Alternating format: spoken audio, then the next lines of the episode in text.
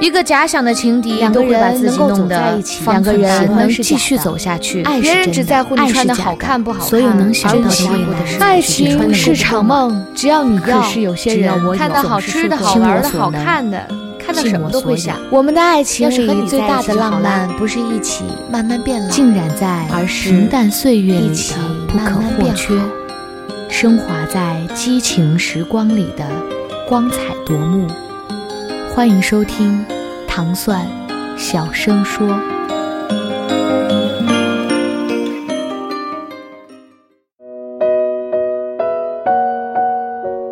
两个人合不合适，就在这两件小事里。林晚央。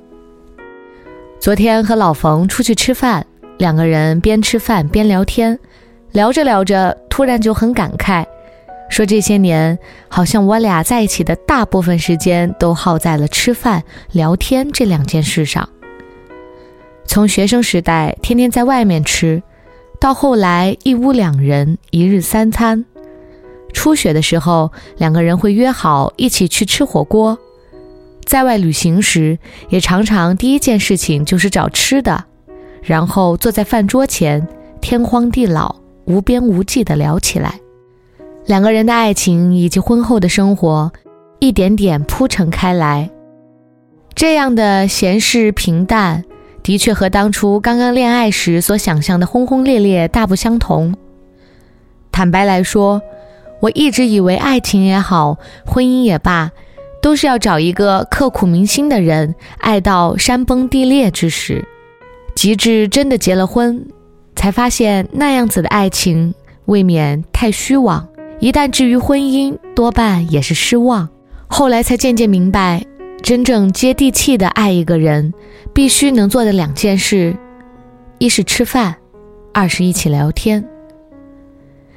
一个真正适合你的人，一定是聊得来的人。不要以为聊天是一件小事情。放眼我们四周，有多少夫妻能认真听完对方说的话呢？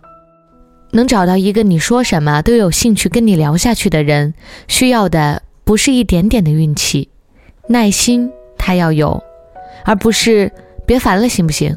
我想一个人静一静，然后一瞬间，你所有想说的话都沉在心底，你们之间渐渐相对无言。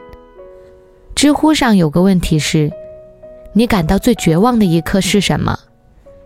不过就是在某个深夜。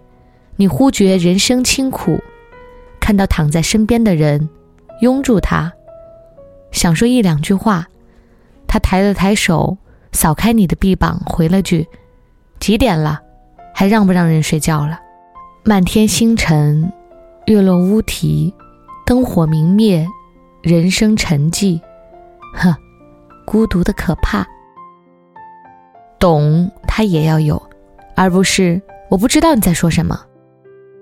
真正的互相了解的人都是心照不宣的，长时间的不被了解会淡化彼此的爱，所以越来越多的人已经把聊得来当做爱的回应。不惑之年尚未结婚的王志文参加访谈节目，谈起婚姻问题时，说自己一直没有遇到合适的人。朱军问他什么是合适的人，他回答说，能随时随地的聊天。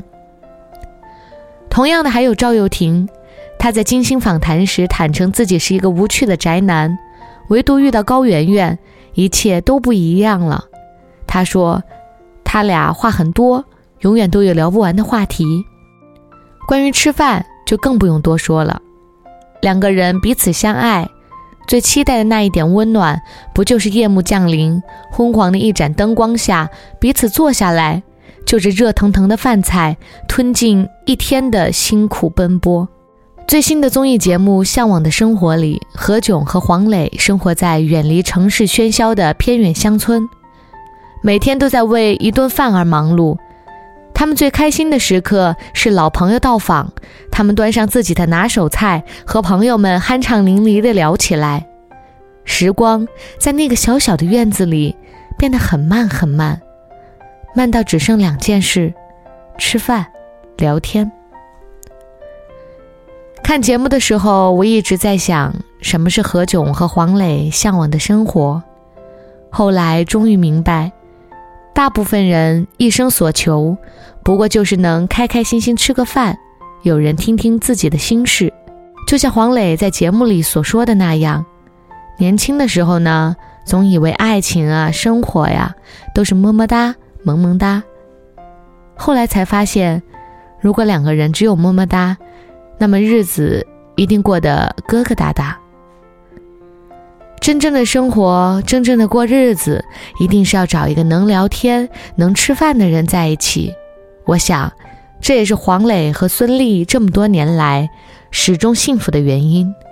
他们真正懂得什么是婚姻，什么是生活。我们最怕一生孤独，我们最怕无人相知。一个能一起吃饭的人是最长情的陪伴，一个能聊得来的人是最好的知己。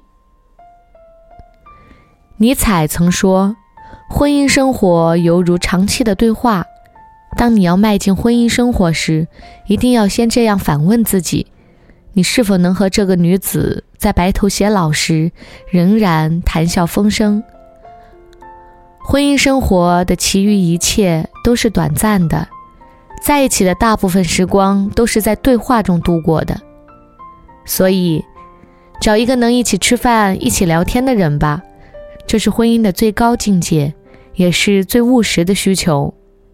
要不然，我们日日相对、夜夜同眠，凭什么打发时光？又怎么排遣郁闷？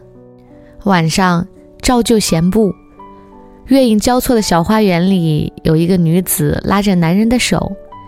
一双脸仰着天，天南地北，英雄美人，说不完的话。